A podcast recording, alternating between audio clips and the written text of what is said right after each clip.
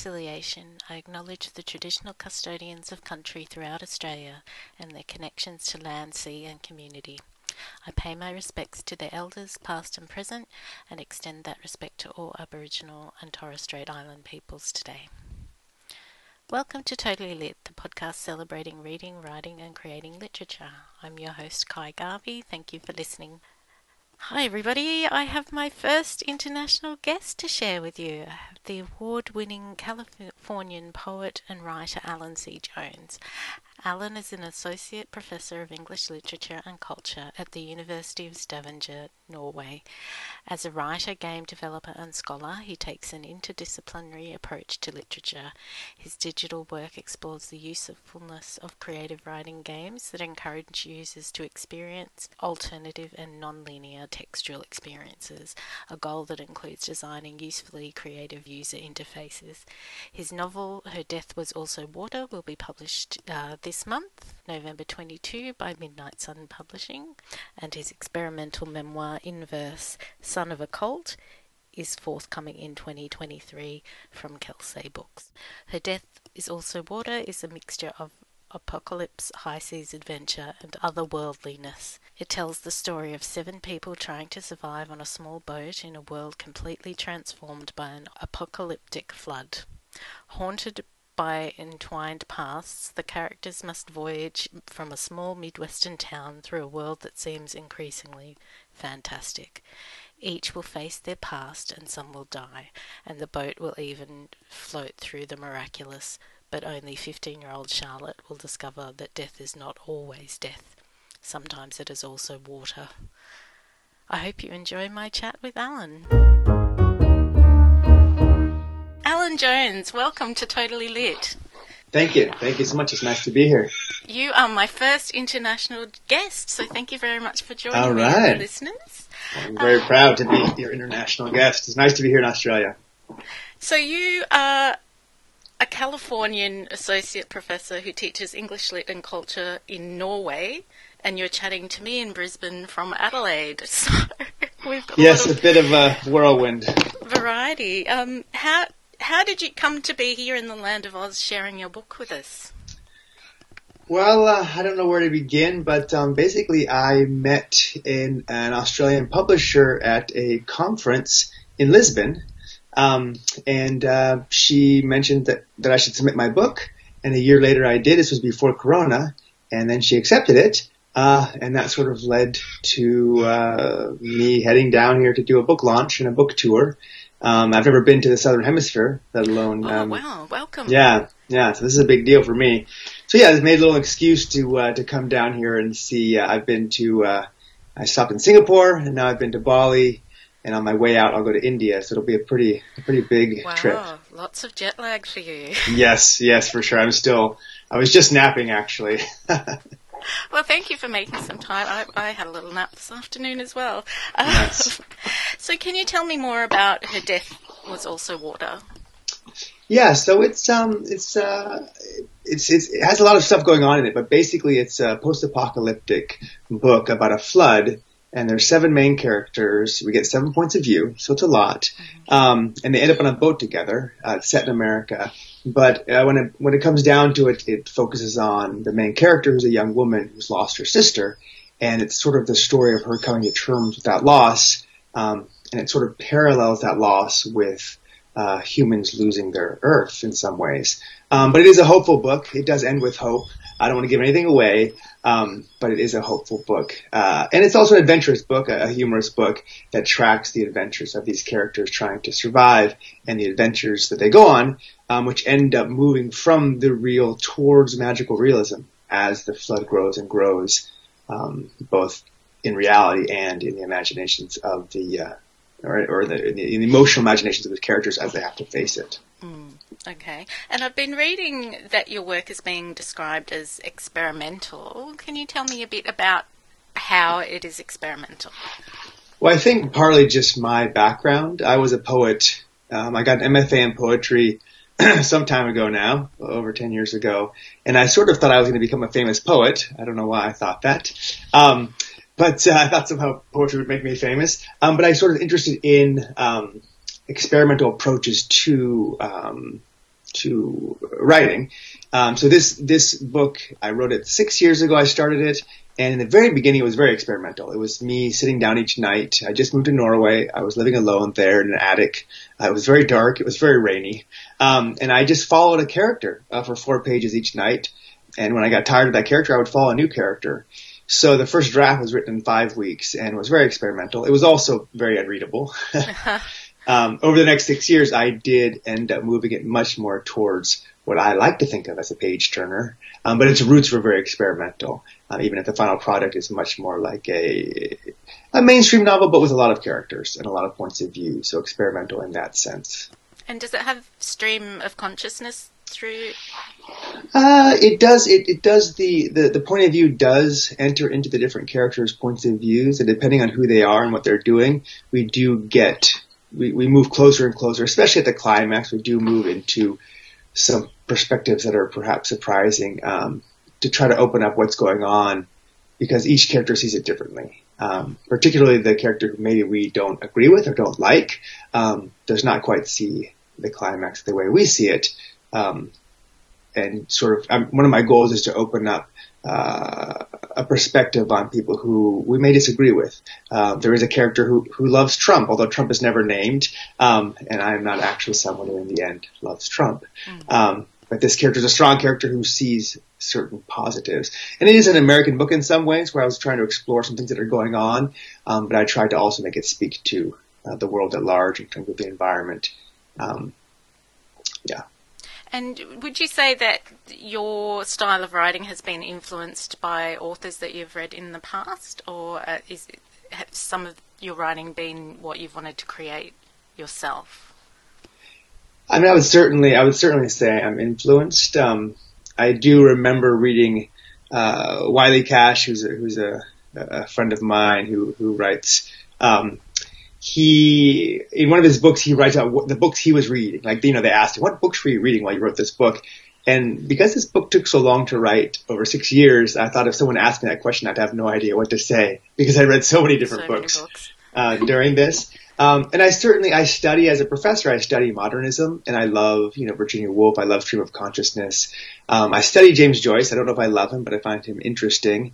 Um, so that had some influence. But this is much in a lot of ways, for me, it's much more an attempt to be an approachable page turning novel. And the only time I really slip into being influenced by those writers uh, is perhaps when I get very close to a character and enter into their thoughts. Right, okay.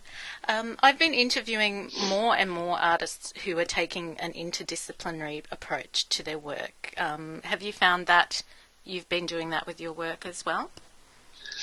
Uh, I mean, depending on what you mean. Um, I think in terms of, are, you speaking of genre or in terms of the themes in the book? Um, in in um, a few of the um, authors I've in, I've interviewed recently have sort of created like a soundtrack to go with their books and uh, oh. um, using different um, types of mediums as well. Um, and I noticed that you um, work in gaming and things like that as well. Has any of that any of those um, overlapped together?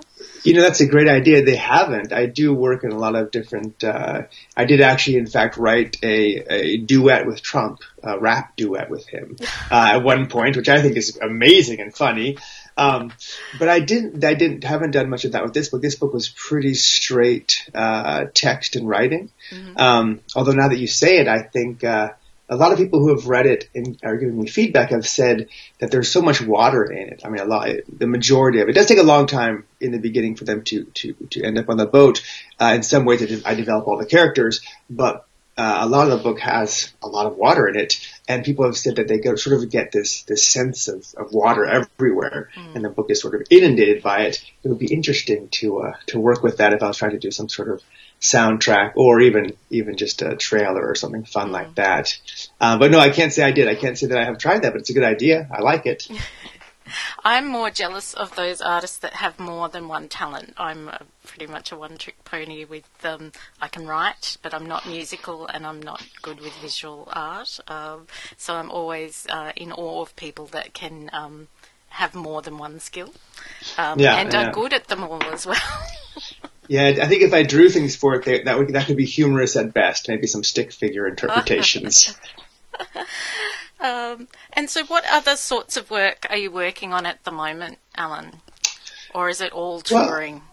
Well, well it's funny because um, uh, you know, I finished this, I don't know, six, uh, eight months ago. I don't know. I turned in the final draft and, and whatnot. And I found the, it, finishing it very difficult. I actually had Corona when I was finishing it, which oh, was, no. which I didn't know. Uh, and I was like, why is this so hard to finish? Um, but, uh, but it, it went well, but it was very tiring. And so in a lot of ways, I'm super happy to be running around and, you know, talking to folks and going to festivals and going on a book tour just to sort of give myself a break.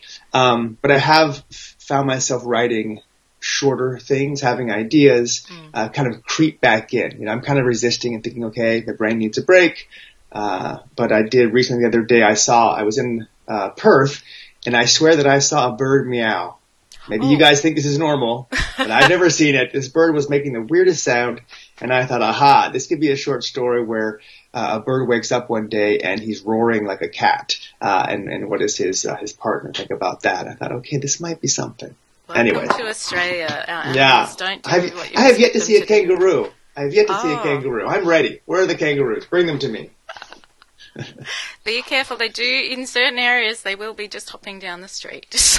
wow. I'm ready. I'm ready to be happy or afraid. I'm not sure.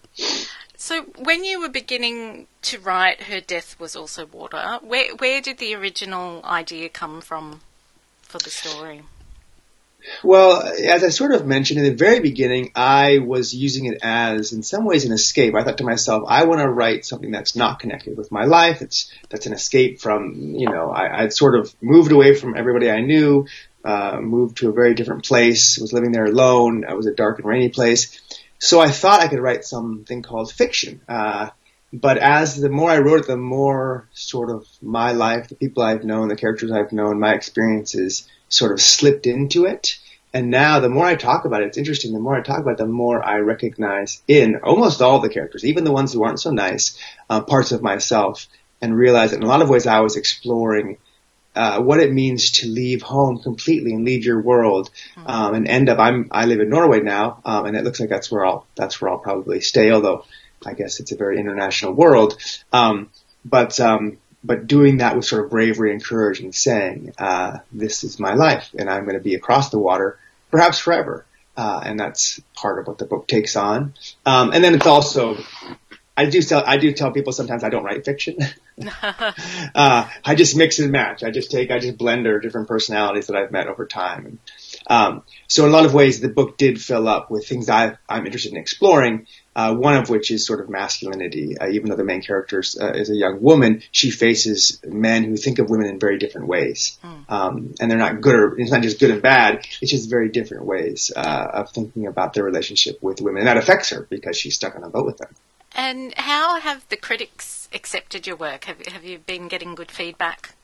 Yeah, yeah, I have. I have. Um, early on, I got some very good reviews, which are which are very nice. Sort of the early reviews, which we were able to put into the book, so that made me very happy. Some people I really respect, and uh, now we're just because it came out technically came out Tuesday, uh, which is what's today Thursday, two days ago. Uh, we're just getting reviews uh, in Australia, and you know, looking to Goodreads to get people on there, things like that, reader reviews. Um, and I just got an email today because I'm doing these events with, with writers that I've met or writers that have, have agreed to do question and answers. Uh, and I got a list of questions today for one of my, one of my, uh, launches in one of these, uh, is it Brisbane? It's one of the towns I'm going to. Uh, oh, Canberra, Canberra. I say everything wrong. Canberra, Canberra. Yep. Um, and yeah, and she, and she sort of pointed out these different things that I hadn't thought about, which gives me, uh, it makes me excited because for a while I didn't really want to open the book and think about it. I was done with it. Mm. Um, but now going back and thinking about what these reviewers are saying and how they're talking about it and the things they're emphasizing has actually been quite nice. Uh, and how did you find writing it through COVID? Because the world has changed so dramatically for us all. Did that steer your writing? Well, it's interesting. I, I was happy that I didn't pick a plague. I picked a, a sort of world-ending calamity. Of course, I did pick flooding, and, and now I hear there is a lot of flooding in Australia. Mm. So that's, uh, you know, I don't know if that will affect anything, but um, but it, uh, I think I finished. You know, I, I thought it was done before Corona, mm. and then we actually decided to wait to have it come out um, because we wanted to wait till I could come down here and do a launch and do a tour, um, which is nice of my publisher. My publisher's uh, Midnight Sun Publishing, Anna Solding over there is amazing. It's been very patient and kind with me. Um, and so during that time, since I am sort of addicted to, to editing and writing and, and changing things and tinkering, which I love, Uh, I was I was able. leave it alone. I couldn't leave it alone. No, she she finally had to tear it out of my hand. She said, "Alan, stop change, stop working on it. It needs to be done." But I got two extra years, uh, which I'm very thankful for because it gave me a chance to to work on it more. I love I love tinkering. That is a, a decision you have to make when you're writing. Is when it, when is it done? Because sometimes you can write it and it feels really good, and you'll submit it to someone to edit, and they'll they'll tell you all the things that need to change, and you're like, oh, okay.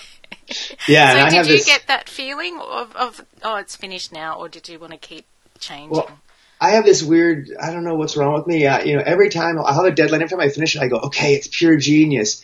And then four weeks later, if I look at it again, I'll say, "Okay, let's start changing things. Let's start working on this. I can make this better." And I, I was originally a poet, and so I really like to work on texts that are about one page long, Yep. and I love to perfect them. And that's just that that doesn't work for a novel. Novels are just so huge um, that uh, you'll end up killing yourself if you try to edit like a poem. and were you teaching while you were writing? Yeah, yeah, I've been, I've been, yeah, I went to Norway for a job as a professor there. The the professor scene's not so good in the states. The system, I've been hearing some stories about Australia, but the system in the states is, is tough. It's a challenge to get a job, uh, a realistic job for someone who's who needs to make a living. So I ended up going to Norway for this job in this little town, um, and uh, yeah, I was teaching, uh, doing research, writing essays, uh, conferences, all that stuff. Um, but a professor, you know, it's a job where I study literature, I teach literature, so it's pretty connected with what I'm doing in a lot of ways. Did you find that your work was ever affected? Like, if you're reading students' work all the time, are you also finding that affects your own work?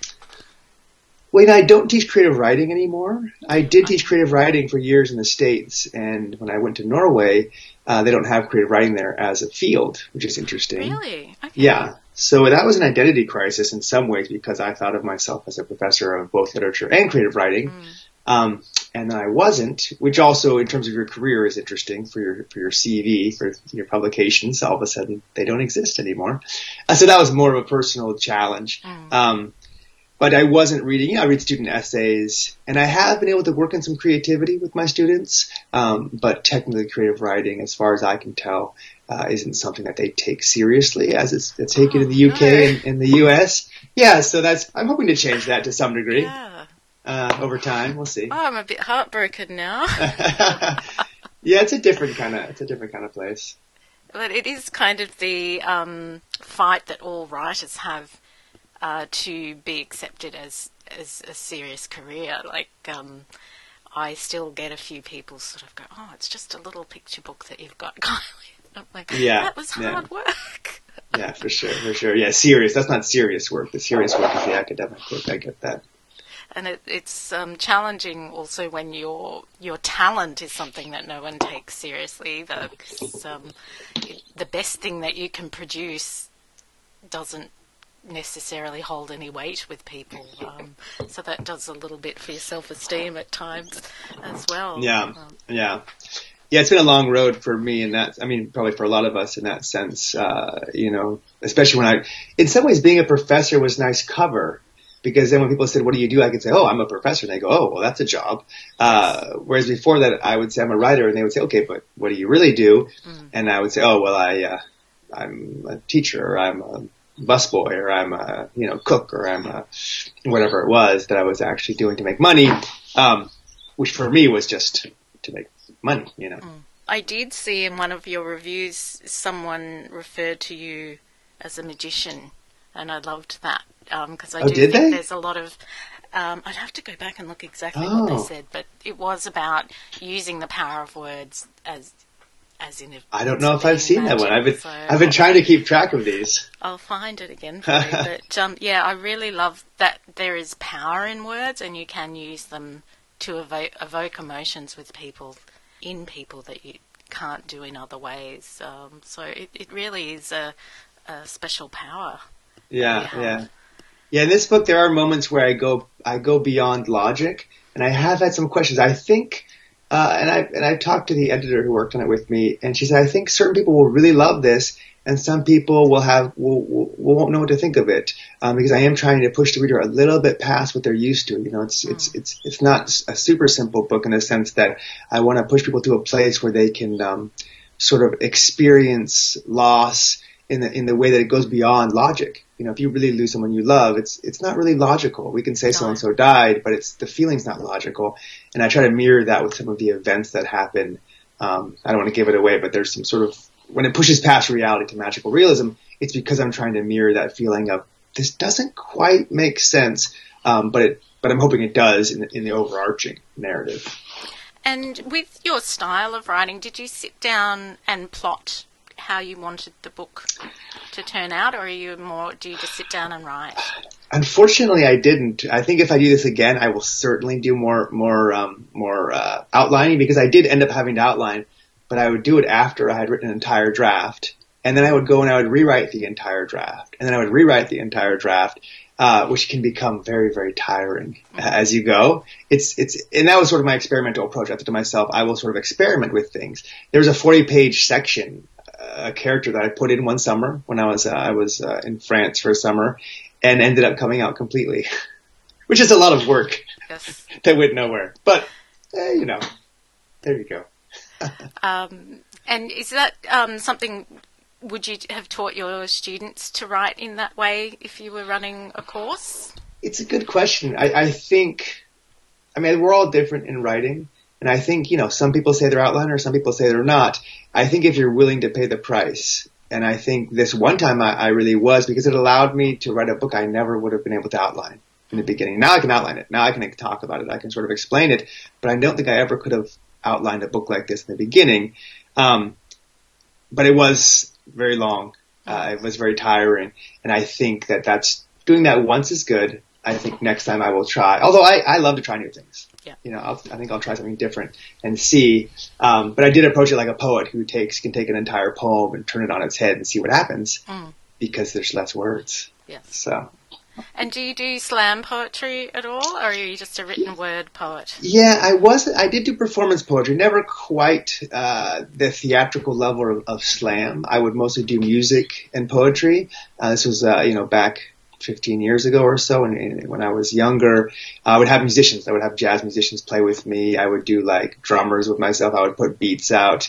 Uh, and I have done some silly raps, which if you look deep online, you can find one with Trump, which I think is genius.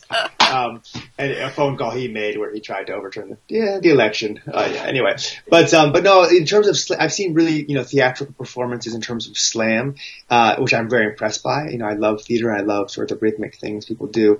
I've never quite done that, uh, and uh, I am impressed by it. I am very much impressed. Mm, I'm always very impressed by slam poetry, and the, I, I'm always yeah, the, amazed by people who can control their, um, I guess their compo- keep their composure and make things come out the way they want them to because I'm I'm a person who I get a bit flustered sometimes and I'm like I don't think I could stand up and deliver that sort of performance. So I'm, I'm always like, oh, gee, that's so clever.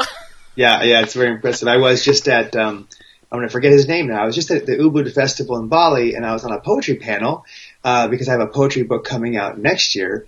And so they decided, I said, okay, I guess I could be on this panel. Um, and there was a performance poet there, and he did a lot of sort of uh, sounds and sort of howling and beeps and noises and kind of humorous uh, echoes and things that I hadn't seen before, and that was a lot of fun for the audience. So, how close do you think poetry is to rap? Uh oh, interesting question. I often make jokes about this. For me, they are they are genres which provide different obstacles or rules. Mm. Like I, I play, I did play a lot of guitar and had a band, and I wrote a lot of blues. Yeah. And I love blues because the form is very simple, right? Like you know, like twelve bar blues. Um, but within that form, you have lots of variety. But it's very clear that what, you, know, you can't sing about certain things, you can't use certain words, mm. and so you have this very clear uh, frame of, of your topics, your themes, uh, but within that, it's very, very challenging to pull off. And I think while there's a lot of flexibility, there's lots of kinds of rap now, I think. Yeah. Um, it is, there's very clear rules, you know, and so oftentimes when I say I'm a rapper and I show people my raps, they say, oh, that's spoken word. Um, because it's a little too complex. It's a yeah. little too poetic. And I say, okay, fine, it's spoken word. Um, but I sort of like to pretend like it's like I do riffs, like I do a, a diss, a diss rap, like a diss poem, right? I put somebody down, which is sort of a tradition in rap in some ways, but mine is is sort of a quote nerd doing it. So I say things like, you know, I'll check out books on your library card and I won't return them, things like that. anyway. Uh, I'm always the person who thinks of what I should say later. oh, I should have said that. So I would not yeah. be a good rapper because I'm not quick enough. yeah, yeah. Well, that's, that's free. That's freestyle. A lot of rappers memorize what they do. You know, and they have these little riffs. So yeah, freestyle would be very, uh, very challenging. Okay, so now I ask a few quick fire questions of my guests just so that our listeners can get to know you as a person a little bit. Quick um, fire. Yeah, Sounds so, scary. now, so I'm just going to ask you what was your favorite book growing up? Oh, quick fire. Okay, do I need to say quick answers? Um, you, you, can answer as you please. as I please. Okay, okay. You know, it's, it's funny. Um, I did actually listen to your to, to, your last podcast, so I thought to my, and I did hear a question like that, so I thought to myself, "What if she asked me that question? Oh no, I better be ready." um, and uh, I did. I remember in, in I'm embarrassed actually to tell you my favorite book. In fourth grade, I was very proud. I read every book on the shelf of my school. It was kind of a little hippie school, you know, not that many books. And so I have two answers: one embarrassing and one cool. I'll give you the embarrassing one. I don't know why it's embarrassing. I love The Little Princess. Oh, I don't know if you're oh, familiar okay. with this book. Yes. I don't know why I loved it. I just, I, I desperately loved it. It's about this little princess, and I don't remember much about it. Um, but uh, for some reason, I think because she's a person who lost her entire world and then had to make her way through the world, which is a lot of, in a lot of ways what my book is about. So maybe that stuck with me. But the other book I loved was The Crystal Cave. And The Crystal Cave was a book which I don't remember anything about, and I remember trying to read it, and it was way too advanced for me, and I couldn't understand a word, but I loved still trying to read it. It was like a secret code, and I would just try to work my way through it. Um, and I couldn't understand it, but I felt like there was there was something magical in those words if I could just get to them. So those are my two answers. The love of learning. That's great to hear that you you were wanting to learn. Um, so if you could be any book character, who would it be? Oh, any book character. Um, any book character. That's a tough one. Oh, there's just so many books. Um, it's funny because I've spent most of my life in illusion and fantasizing about maybe being, I wanted to be a professional basketball player when I was in high school and college. Um, and now it's almost like I'm just trying to settle down. I'm trying to get married, to have kids and do all those things. But my life has just expanded to Norway, to, to Australia. So I almost want to say like this is the first one in my life where I don't want to be a book character. I just want to be a simple, boring person who just has like a white picket fence. Um, uh, yeah, I, I, I, was often I don't know. This is probably cliche, but I was often characters who had magic powers appealed to me mm. very much. You know, so I could say Harry Potter. But I think as a kid, I wanted to be a superhero and I really wanted like a spider to bite me, and you know, I wanted something to happen where suddenly I'd wake up and have like X-ray vision, or uh, I read the Marvel comics and I was hoping like I could spin webs. Um, my brother and I, as kids, we used to uh, practice flying. We put on these capes and we would measure our flight. We would dive across the yard. And we'd measure. We'd be like, look, if we practice every day, pretty soon we'll be, you know, we're very Puritan work ethic. Someday we'll be able to fly. Yes. So I'm going to say, I'm going to say Batman because he can't really fly, but, but he's still a superhero. And that was kind of like me as a kid. That's my final answer. That's final I, answer. Do I pass? Do I pass? We we love DC comics in my house, so you've passed no. there with Batman. Okay. Um, so what are you reading right now? Well, I did. You know, I'm traveling, and so I've been going to these book festivals and making long lists of all the books I'm going to order when I get home because my luggage. I think I get like 20 kilos out of India, which is nothing. It's like barely my shoes. Oh, um, but I couldn't resist. I did see Cormac McCarthy's new book, mm-hmm. uh, $45, hardcover, which I never buy, The Passenger. And I've loved him over the years, not because I find him riveting or even sometimes interesting, but his words are wonderful. Mm. And I have to admit, I read the prologue or the first chapter and I really didn't like it. Really didn't like oh, it. No. But it's just, it's that this weird. For your luggage. Scene. yeah, the guy with flippers. I think I'm going to leave it here. Um, but now I'm in chapter one where it's more normal. There's like a plot. There's these divers, and I'm hoping, I'm hoping mm. that I'll that I'll like it. Uh, so that's. I also have uh, the fault, the fault in our stars, the fault in Our Stars, which I'm also uh, working on, which is a little bit not lighter, I should say. Uh, no. but but yeah, it's not lighter. Um, but it does have humor. It is a little faster. Uh, so those are the two right now. Okay, so if you could have five literary people over for dinner, who would they be? Five literary folks. Okay. Um, well, I did just. I okay. Here, so I'll ta- I'll do the modern the modern contemporary answer in some ways. I did just meet two writers, Mirandi Riwoe and Laura Jean McKay. I don't know if you're familiar with them. They were in Ubud and they were they're very nice to me. And, and I did.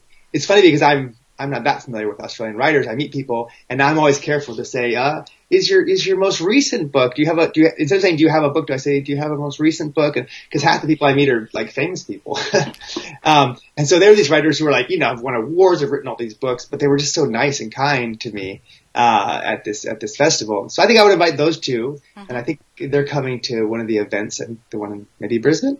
Um, and then cheeseball that I am, I would invite my publisher because she's been so nice to me and kind. Uh. Does that count? But finally, high literature. I think I would invite Gertrude Stein. Oh, that would be amazing. And Ernest Hemingway, and I would wow. let them argue. I'd let them argue with each other. Yep. That would be a great party. Stein would say, "I taught you to write," and Hemingway would say, "Would say, no, you didn't," and I could watch. okay, so now this one's a bit of a silly one, but what Hogwarts house are you? Ah. Uh, so I did. I didn't read the Harry Potter series, but I had them read to me over the years by a mm. friend on road trips, which is perfect because uh, they're such good stories. Um, and I, of course, of course, I wanted to be Gryffindor. You know, I was always, I'm always attached to, to that. I'm a, but I'm afraid that deep down inside, I shouldn't say afraid, but I think that deep down inside, I might be like a closet Hufflepuff. I'm a Hufflepuff. Oh yeah, okay. Well, that, I want to be Gryffindor as well, but the test told me. Yeah, see, that's what I think. I think that Howard would tell me, and I would argue, and they would say, "No, man, like you think you're Gryffindor, but actually, you know, hmm. you're kind of a deep down inside, you're kind of a, a Hufflepuff, which I which I kind of like." I am married to a Slytherin, and he's quite oh. proud of it. So I'm wow. not sure if I should be concerned. Don't tell. I don't think my brother will listen to this. I think my, my brother, who I love dearly, uh, I think he's a Slytherin. He's, a he's cooler than me. Slytherins are, you know, they're kind of cool, maybe yeah, sometimes. That's, I think they are a bit cooler than the rest. Yeah. Okay, so what advice would you give yourself if you could go back to the beginning of your writing journey?